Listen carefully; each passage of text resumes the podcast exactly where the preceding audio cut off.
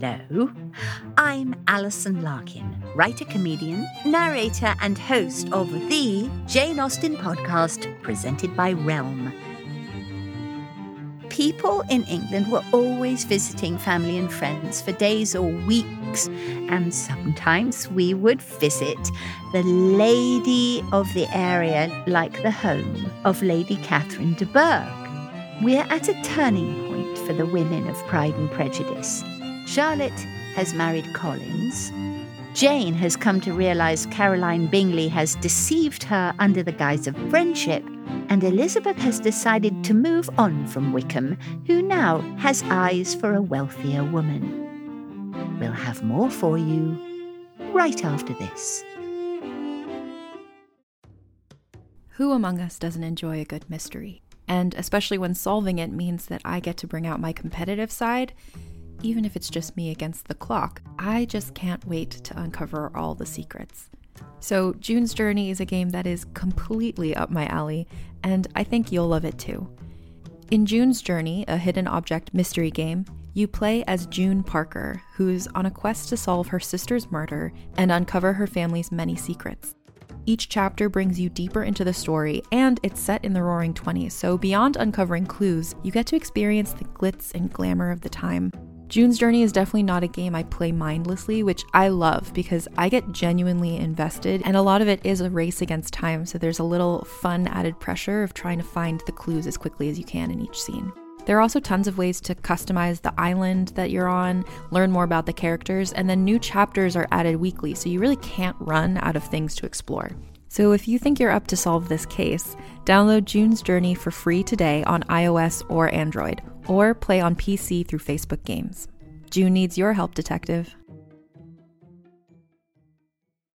What do you get when you take two childhood friends with a passion for unexplored history and a whole lot of booze? You get us, Queen's Podcast. And here at Queen's, we are spilling the tea on all kinds of women from history. From New Orleans voodoo queen, Marie Laveau, to Marie Antoinette, and everything in between. Each queen is paired with a cocktail recipe that will totally get you in the mood to hear the fun, dramatic, and juicy stories of fascinating women from history. Listen wherever you get your podcasts. Cheers! This is episode 12 of Pride and Prejudice. In today's episode, you'll be hearing chapters 28 and 29.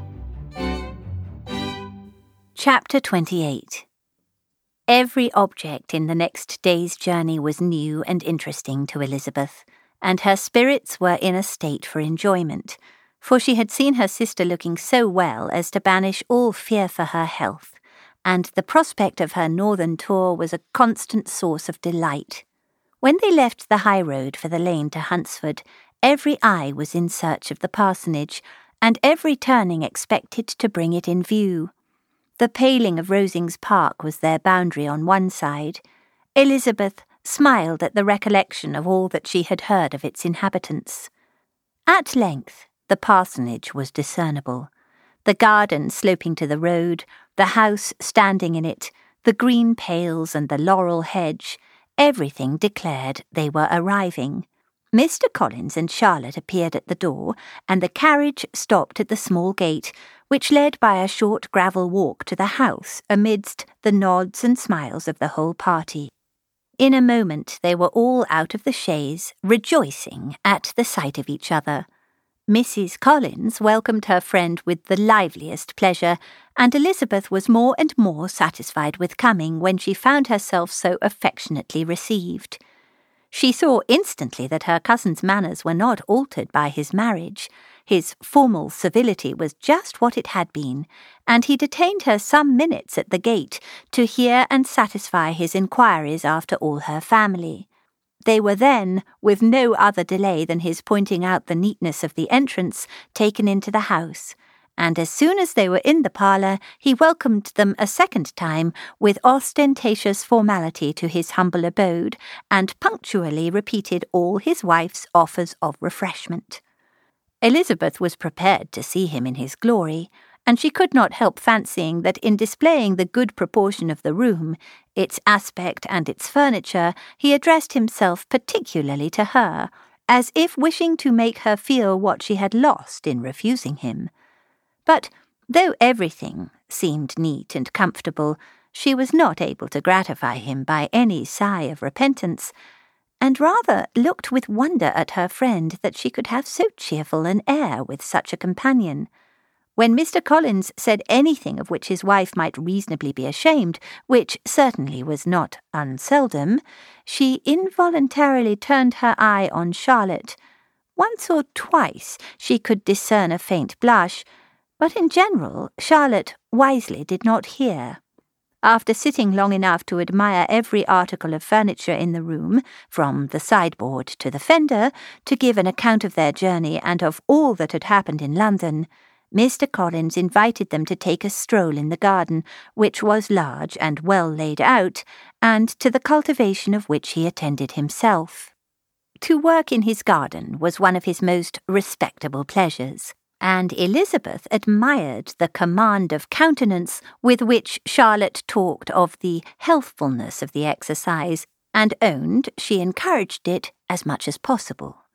Here, leading the way through every walk and crosswalk, and scarcely allowing them an interval to utter the praises he asked for, every view was pointed out with a minuteness which left beauty entirely behind.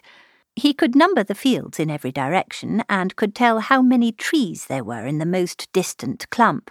But of all the views which his garden, or which the country or the kingdom could boast, None were to be compared with the prospect of Rosings, afforded by an opening in the trees that bordered the park nearly opposite the front of his house. It was a handsome, modern building, well situated on rising ground. From his garden, Mr. Collins would have led them round his two meadows, but the ladies not having shoes to encounter the remains of a white frost, turned back. And while Sir William accompanied him, Charlotte took her sister and friend over the house, extremely well pleased, probably, to have the opportunity of showing it without her husband's help. It was rather small, but well built and convenient, and everything was fitted up and arranged with a neatness and consistency of which Elizabeth gave Charlotte all the credit. When Mr. Collins could be forgotten, there was really a great air of comfort throughout, and by Charlotte's evident enjoyment of it, Elizabeth supposed he must be often forgotten. She had already learnt that Lady Catherine was still in the country. It was spoken of again while they were at dinner, when Mr. Collins, joining in, observed, Yes, Miss Elizabeth, you will have the honour of seeing Lady Catherine de Bourgh on the ensuing Sunday at church, and I need not say you will be delighted with her. She is all affability and condescension, and I doubt not but you will be honoured with some portion of her notice when service is over. I have scarcely any hesitation in saying that she will include you and my sister Maria in every invitation with which she honours us during your stay here. Her behaviour to my dear Charlotte is charming. We dine at Rosings twice every week, and are never allowed to walk home. Her ladyship's carriage is regularly ordered for us. I should say one of her ladyship's carriages, for she has several. Lady Catherine is a very respectable, sensible woman indeed, added Charlotte, and a most attentive neighbour. Very true, my dear, that is exactly what I say. She is the sort of woman whom one cannot regard with too much deference. The evening was spent chiefly in talking over Hertfordshire news and telling again what had been already written. And when it closed, Elizabeth, in the solitude of her chamber, had to meditate upon Charlotte's degree of contentment, to understand her address in guiding, and composure in bearing with her husband, and to acknowledge that it was all done very well. She had also to anticipate how her visit would pass, the quiet tenor of their usual employments, the vexatious interruptions of Mr. Collins, and the gaieties of their intercourse with Rosings. A lively imagination soon settled it all. About the middle of the next day, as she was in her room getting ready for a walk, a sudden noise below seemed to speak the whole house in confusion, and after listening a moment, she heard somebody running upstairs in a violent hurry and calling loudly after her. She opened the door and met Maria in the landing place, who, breathless with agitation, cried out, Oh, my dear Eliza, pray make haste and come into the dining room, for there is such a sight to be seen. I will not tell you what it is. Make haste and come down this moment. Elizabeth asked questions in vain. Maria would tell her nothing more, and down they ran into the dining room, which fronted the lane, in quest of this wonder. It was two ladies stopping in a low phaeton at the garden gate. And is this all? cried Elizabeth. I expected at least that the pigs were got into the garden, and here is nothing but Lady Catherine and her daughter. La, my dear, said Maria, quite shocked at the mistake. It is not Lady Catherine. The old lady is Mrs. Jenkinson, who lives with them. The other is de Bourgh. Only look at her. She is quite a little creature. Who would have thought she could be so thin and small?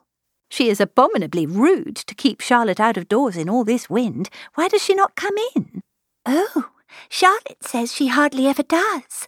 It is the greatest of favours when Mr. Bourgh comes in. I like her appearance, said Elizabeth, struck with other ideas. She looks sickly and cross. Yes, she will do for him very well. She will make him a very proper wife. Mr. Collins and Charlotte were both standing at the gate in conversation with the ladies, and Sir William, to Elizabeth's high diversion, was stationed in the doorway in earnest contemplation of the greatness before him, and constantly bowing whenever Mr. Bourgh looked that way. At length there was nothing more to be said. The ladies drove on, and the others returned into the house. Mr. Collins no sooner saw the two girls than he began to congratulate them on their good fortune, which Charlotte explained by letting them know that the whole party was asked to dine at Rosings the next day.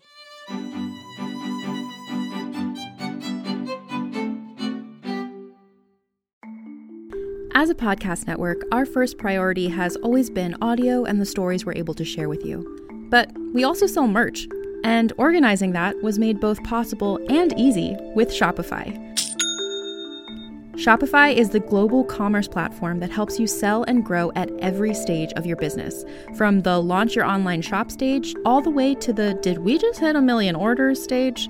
Whether you're selling scented soap or offering outdoor outfits, Shopify helps you sell everywhere. They have an all in one e commerce platform and in person POS system, so wherever and whatever you're selling, Shopify's got you covered. With the internet's best converting checkout, 36% better on average compared to other leading commerce platforms, Shopify helps you turn browsers into buyers. Shopify has allowed us to share something tangible with the podcast community we've built here, selling our beanies, sweatshirts, and mugs to fans of our shows without taking up too much time from all the other work we do to bring you even more great content. And it's not just us. Shopify powers 10% of all e commerce in the US.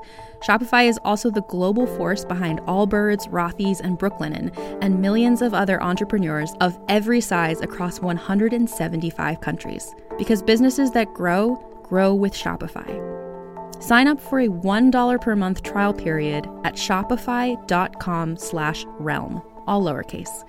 Go to shopify.com slash R-E-A-L-M now to grow your business, no matter what stage you're in. Shopify.com slash realm.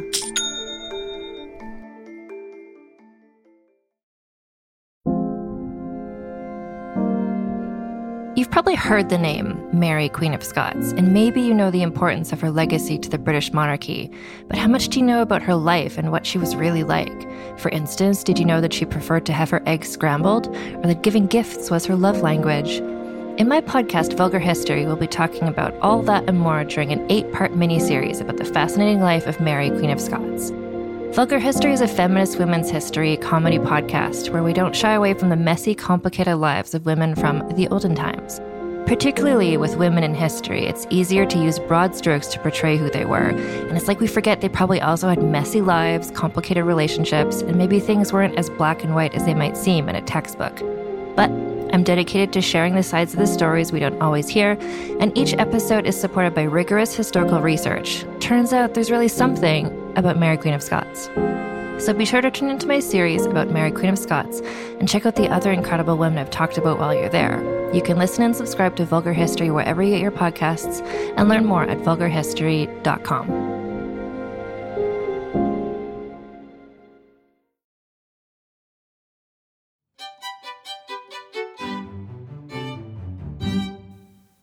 Chapter 29 Mr. Collins's triumph in consequence of this invitation was complete. The power of displaying the grandeur of his patroness to his wondering visitors, and of letting them see her civility towards himself and his wife, was exactly what he had wished for, and that an opportunity of doing it should be given so soon was such an instance of Lady Catherine's condescension as he knew not how to admire enough. I confess, said he, that I should not have been at all surprised by her ladyship's asking us on Sunday to drink tea and spend the evening at Rosings. I rather expected from my knowledge of her affability that it would happen. But who could have foreseen such an attention as this?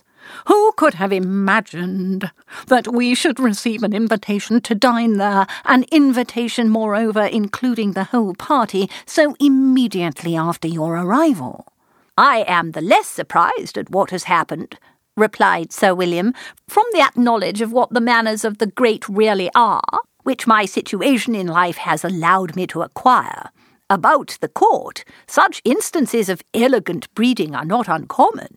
Scarcely anything was talked of the whole day or next morning but their visit to Rosings. Mr. Collins was carefully instructing them in what they were to expect, that the sight of such rooms, so many servants, and so splendid a dinner might not wholly overpower them. When the ladies were separating for the toilette, he said to Elizabeth, Do not make yourself uneasy, my dear cousin, about your apparel. Lady Catherine is far from requiring that elegance of dress in us which becomes herself and daughter. I would advise you merely to put on whatever of your clothes is superior to the rest. There is no occasion for anything more. Lady Catherine will not think the worse of you for being simply dressed. She likes to have the distinction of rank preserved. While they were dressing, he came two or three times to their different doors to recommend their being quick, as Lady Catherine very much objected to be kept waiting for her dinner. Such formidable accounts of her ladyship and her manner of living quite frightened Maria Lucas, who had been little used to company, and she looked forward to her introduction at Rosings with as much apprehension as her father had done to his presentation at St. James's. As the weather was fine, they had a pleasant walk of about half a mile across the park. Every park has its beauty and its prospects, and Elizabeth saw much to be pleased with, though she could not be in such raptures as Mr. Collins expected the scene to inspire, and was but slightly affected by his enumeration of the windows in front of the house, and his relation of what the glazing altogether had originally cost Sir Lewis de Bourgh. When they ascended the steps to the hall, Maria's alarm was every moment increasing, and even Sir William did not look perfectly calm. Elizabeth's courage did not fail her.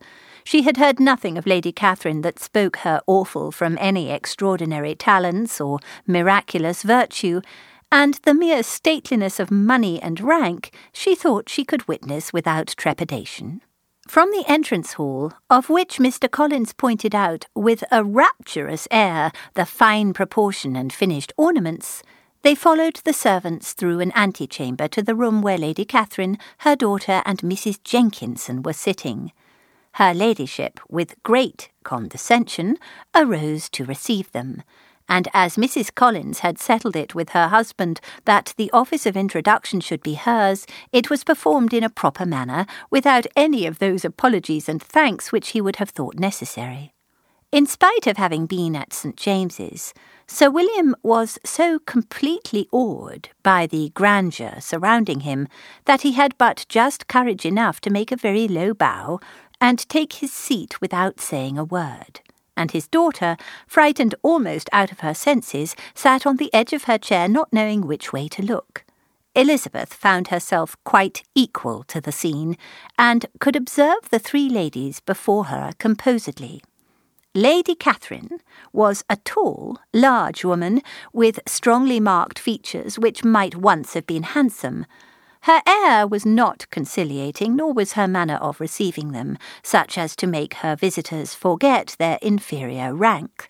She was not rendered formidable by silence, but whatever she said was spoken in so authoritative a tone as marked her self importance, and brought Mr. Wickham immediately to Elizabeth's mind. And from the observation of the day altogether, she believed Lady Catherine to be exactly what he had represented. When, after examining the mother, in whose countenance and deportment she soon found some resemblance of Mr. Darcy, she turned her eyes on the daughter. She could almost have joined in Maria's astonishment at her being so thin and so small. There was neither in figure nor face any likeness between the ladies. De Bourgh was pale and sickly. Her features, though not plain, were insignificant, and she spoke very little, except in a low voice to Mrs. Jenkinson, in whose appearance there was nothing remarkable, and who was entirely engaged in listening to what she said, and placing a screen in the proper direction before her eyes. After sitting a few minutes, they were all sent to one of the windows to admire the view, Mr. Collins attending them to point out its beauties, and Lady Catherine kindly informing them that it was much better worth looking at in the summer. The dinner was exceedingly handsome, and there were all the servants and all the articles of plate which Mr. Collins had promised. And, as he had likewise foretold, he took his seat at the bottom of the table by her ladyship's desire, and looked as if he felt that life could furnish nothing greater. He carved and ate and praised with delighted alacrity, and every dish was commended first by him and then by Sir William, who was now enough recovered to echo whatever his son in law said, in a manner which Elizabeth wondered Lady Catherine could bear. But Lady Catherine seemed gratified by their excessive admiration and gave most gracious smiles, especially when any dish on the table proved a novelty to them. The party did not supply much conversation. Elizabeth was ready to speak whenever there was an opening, but she was seated between Charlotte and Miss de Bourgh, the former of whom was engaged in listening to Lady Catherine, and the latter said not a word to her all dinner time. Mrs. Jenkinson was chiefly employed in watching how little de Bourgh ate, pressing her to try some other dish, and fearing she were indisposed. Maria thought speaking out of the question, and the gentlemen did nothing but eat and admire. When the ladies returned to the drawing room, there was little to be done but to hear Lady Catherine talk, which she did without any intermission till coffee came in, delivering her opinion on every subject in so decisive a manner as proved that she was not used to having her judgment controverted. She inquired into Charlotte's domestic concerns familiarly and minutely, and gave her a great deal of advice as to the management of them all, told her how everything ought to be regulated in so small a family as hers, and instructed her as to the care of her cows and her poultry. Elizabeth found that nothing was beneath this great lady's attention which could furnish her with an occasion of dictating to others. In the intervals of her discourse with Mrs. Collins, she addressed a variety of questions to Maria and Elizabeth, but especially to the latter, of whose connections she knew the least, and who she observed to Mrs. Collins was a very genteel, pretty kind of girl. She asked her at different times how many sisters she had, whether they were older or younger than herself, whether any of them were likely to be married, whether they were handsome, where they had been educated, what carriage her father kept, and what had been her mother's maiden name. Elizabeth felt all the impertinence of her questions, but answered them very composedly. Lady Catherine then observed, Your father's estate is entailed on Mr. Collins, I think.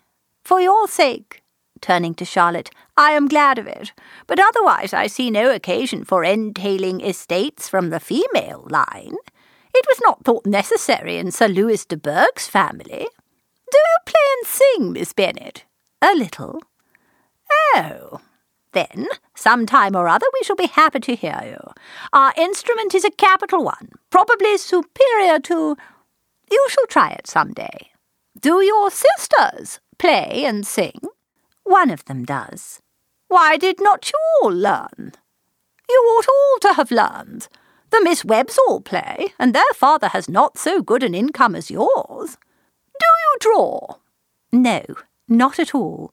What? None of you? Not one. That is very strange. But I suppose you had no opportunity. Your mother should have taken you to town every spring for the benefit of masters. My mother would have had no objection, but my father hates London. Has your governess left you? We never had any governess. No governess? How is that possible? Five daughters brought up at home without a governess? I never heard of such a thing. Your mother must have been quite a slave to your education. Elizabeth could hardly help smiling as she assured her that had not been the case. Then who taught you? Who attended to you? Without a governess, you must have been neglected. Compared with some families, I believe we were, but such of us as wished to learn never wanted the means. We were always encouraged to read and had all the masters that were necessary. Those who chose to be idle certainly might. Ay, no doubt, but that is what a governess will prevent, and if I had known your mother, I should have advised her most strenuously to engage one. I always say that nothing is to be done in education without steady and regular instruction, and nobody but a governess can give it. It is wonderful how many families I have been the means of supplying in that way. I am always glad to get a young person well placed out. Four nieces of Mrs. Jenkinson are most delightfully situated through my means. And it was but the other day that I recommended another young person who was merely accidentally mentioned to me, and the family are quite delighted with her. Mrs. Collins, did I tell you of Lady Metcalfe's calling yesterday to thank me? She finds Miss Pope a treasure. Lady Catherine, said she, you have given me a treasure. Are any of your younger sisters out, Miss Bennet? Yes, ma'am, all. All? What, all five out at once? Very odd. And you only the second. The younger ones out before the elder are married. Your younger sisters must be very young. Yes, my youngest is not sixteen. Perhaps she is full young to be much in company. But really, ma'am, I think it would be very hard upon younger sisters that they should not have their share of society and amusement because the elder may not have the means or inclination to marry early. The last born has as good a right to the pleasures of youth as the first, and to be kept back on such a motive, I think it would not be very likely to promote sisterly affection or delicacy of mind. Upon my word, said her ladyship. You give your opinion very decidedly for so young a person. Pray, what is your age? With three younger sisters grown up, replied Elizabeth, smiling, your ladyship can hardly expect me to own it. Lady Catherine seemed quite astonished at not receiving a direct answer, and Elizabeth suspected herself to be the first creature who had ever dared to trifle with so much dignified impertinence. You cannot be more than twenty, I am sure. Therefore, you need not conceal your age. I am not one and twenty. When the gentlemen had joined them and tea was over, the card tables were placed. Lady Catherine, Sir William, and Mr. and Mrs. Collins sat down to quadrille, and as de Bourgh chose to play at casino, the two girls had the honour of assisting Mrs. Jenkinson to make up her party. Their table was superlatively stupid. Scarcely a syllable was uttered that did not relate to the game, except when Mrs. Jenkinson expressed her fears of de Bourgh's being too hot or too cold, or having too much or too little light. A great deal more passed at the other table. Lady Catherine was generally speaking, stating the mistakes of the three others or relating some anecdote of herself. Mr. Collins was employed in agreeing to everything her ladyship said, thanking her for every fish he won, and apologising if he thought he won too many. Sir William did not say much. He was storing his memory with anecdotes and noble names. When Lady Catherine and her daughter had played as long as they chose, the tables were broke up, the carriage was offered to Mrs. Collins, gratefully accepted, and immediately ordered. The party then gathered round the fire to hear Lady Catherine determine what weather they were to have on the morrow. From these instructions they were summoned by the arrival of the coach, and with many speeches of thankfulness on Mr. Collins's side, and as many bows on Sir William's, they departed. As soon as they had driven from the door, Elizabeth was called on by her cousin to give her opinion of all that she had seen at Rosings, which, for Charlotte's sake, she made more favourable than it really was. But her commendation, though costing her some trouble, could by no means satisfy Mr. Collins, and he was very soon obliged to take her ladyship's praise into his own hands.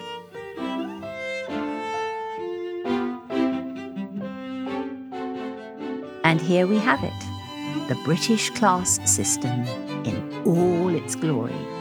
Lady Catherine de Bourgh, who is a terrible snob, is lording it over everyone, making it clear she has a strong hand in Mr. Collins' life and home, and will also have one in Charlotte's. The satire is brilliant. She is completely unaware of how utterly insulting she's being, but we are not. I'm Alison Larkin. Thanks for listening. See you next time. You're listening to the Pride and Prejudice podcast with Alison Larkin, created and produced by Realm, your portal to another world. Listen away. If you're looking for another bookish show that isn't afraid to get nerdy, you have to check out the chart topping podcast, The History of Literature, from the Podglomerate.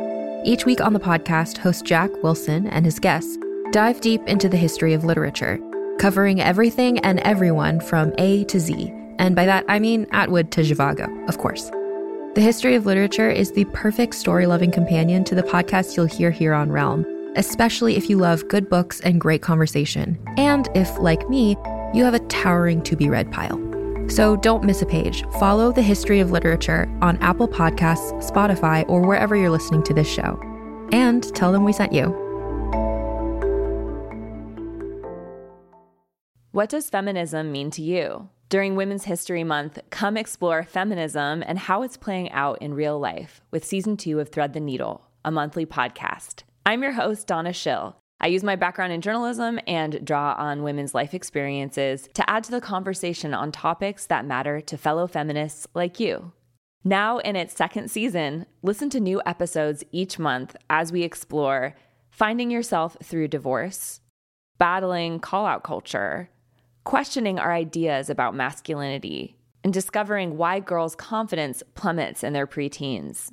Guests include Stephanie Coontz, historian and author of Marriage a History, April White, author of Divorce Colony, and Loretta Ross, professor on white supremacy and call out culture at Smith College. Listen to Thread the Needle on Apple Podcasts, Spotify, or wherever you get your podcasts.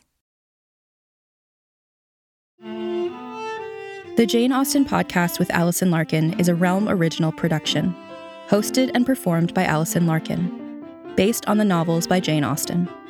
Produced by Kaylin West and Nicole Kreuter.